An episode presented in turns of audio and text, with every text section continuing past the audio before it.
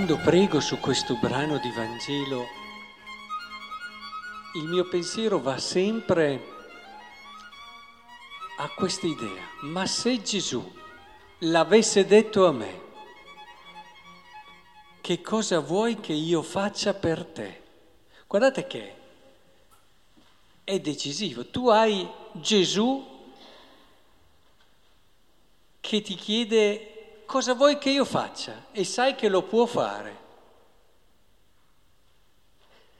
Hai quella cartuccia lì, mettiamo, unica in tutta la vita e la devi spendere bene, perché dopo eh, non passa più. Io, in base a quello che chiedi, io credo che la maggior parte di noi corre col pensiero alla salute. Quando parlo alla gente una delle cose importanti è che ci sia la salute. È vero, la salute è un dono grandissimo, però se stiamo alla prima lettura che abbiamo ascoltato oggi, beh, insomma, questi qui sono lodati perché hanno preferito morire ad, ad avere una buona salute, perché sopravvivere, pur di rimanere fedeli al Signore, hanno messo davanti alla loro salute anche qualcos'altro. Quindi anche la salute non è il valore più alto. Quindi mi dico io, ho questa possibilità, chiedo la salute, mi sono giocato questa cartuccia non chiedendo la cosa più importante. Capite che non è semplice. Non è semplice perché eh, io tanto tempo ci passo davanti a questo Vangelo e a volte me lo dico, ma io che cosa chiederei al Signore? Che cosa chiederei al Signore? Sapete che c'è stato Salomone che dinanzi a una situazione simile ha chiesto la sapienza. E credo che in questo ci insegni molto, cioè aiutami a capire cos'è la sapienza, appunto, aiutami a capire cos'è veramente importante nella vita. Il sapiente non è il dotto, il dotto è colui che sa tante cose, magari può avere studiato una vita, ma non essere sapiente, cioè non sapere quelle che sono le cose che danno sapore alla vita, appunto dal nome di sapienza, eh, le cose che rendono grande una vita. Non è automatico, a volte ci sono persone molto semplici, che magari di libri ne hanno aperti pochi nella loro vita, ma che hanno ben chiaro che cosa è importante, quali sono le cose più importanti. Perché in base a questo è evidente che uno poi imposta tutta la sua vita, imposta tutta la sua vita. Se per una persona è importante la tranquillità, costruirà la sua vita intorno al non pestare i piedi a molta gente, a cercare di non far del male a nessuno, ma non tanto per una grande cuore e una grande carità, più per un amore del quieto vivere, della tranquillità.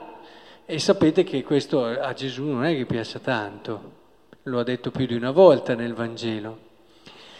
Se per un'altra persona l'importante è invece essere sempre al centro dell'attenzione, essere sempre lodato dalle persone, farà di tutto per essere sempre lì, magari calpestando anche gli altri. Se per un'altra persona l'importante è avere la possibilità di accontentarsi in tutto quello che vuole, avendo le possibilità economiche per farlo, costruirà la sua vita di conseguenza.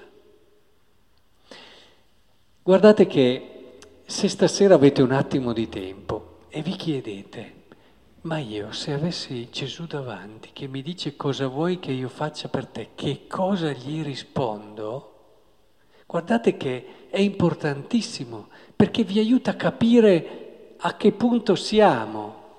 Non dovete scoraggiarvi se vi accorgete che non siete ancora lì al chiedere la sapienza è importante che però capiamo dove siamo, è un punto importante. Conosci te stesso, ci insegnavano gli antichi, conoscere se stessi, quello che per noi è importante, i riferimenti essenziali, è decisivo per vivere una vita che sia un crescere continuo, perché guardate, il bello di una vita è che ci sia un movimento continuo, un crescere continuo, nessuno di noi potrà mai dirsi arrivato. E i santi ce lo dicono che la santità è in questo movimento continuo, tensione continua a crescere. Il santo non si fermerà mai a guardarsi, a contemplarsi, a dire guarda come sono bravo. No, non c'è tempo, non c'è tempo. L'umiltà in fondo eh, non è una virtù si dice no, che all'umiltà, quando uno dovesse dire che è umile, non ce l'ha già più.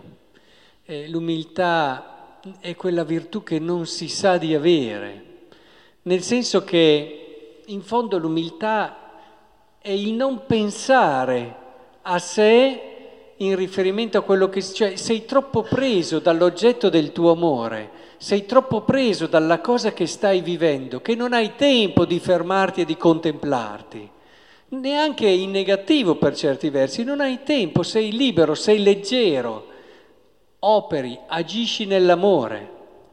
È molto importante questo. Quindi che il Signore ci aiuti ad avere questa consapevolezza di quello che siamo per poi fare il passo successivo per poi fare il passo successivo e poi il passo successivo ancora. Ma che bella la vita, è un continuo passo in avanti e, e, e non arriveremo mai. E questo è bello perché in fondo se uno, non so se vi è mai capitato, raggiungete un certo obiettivo, poi dopo, eh, cosa faccio?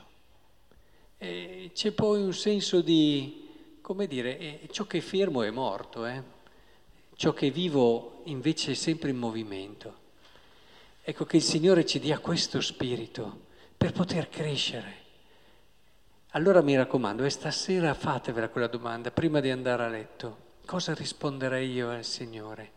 E sapete che già la Bibbia ci dà un'indicazione.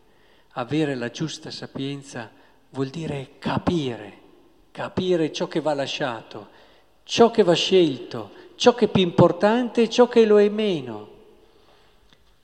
E la Bibbia ci dice anche, proprio oggi, che a volte la stessa vita, oltre che la salute, possono avere qualcosa di più importante. Concludo citando un esempio di Padre Pio, dinanzi a un bambino che gli chiedeva di tornare a vedere. Lui gli fece un discorso dicendo che questo era cieco, il bimbo naturalmente, che, che lo aiutava a capire che però lui l'avrebbe potuto fare no? questo miracolo, a parte che è Dio che fa i miracoli. Però gli disse guarda che il vedere non è la cosa più grande. Dopo col tuo vedere potrai o contemplare cose che ti avvicinano a Dio o addirittura cose che ti allontanano a Dio.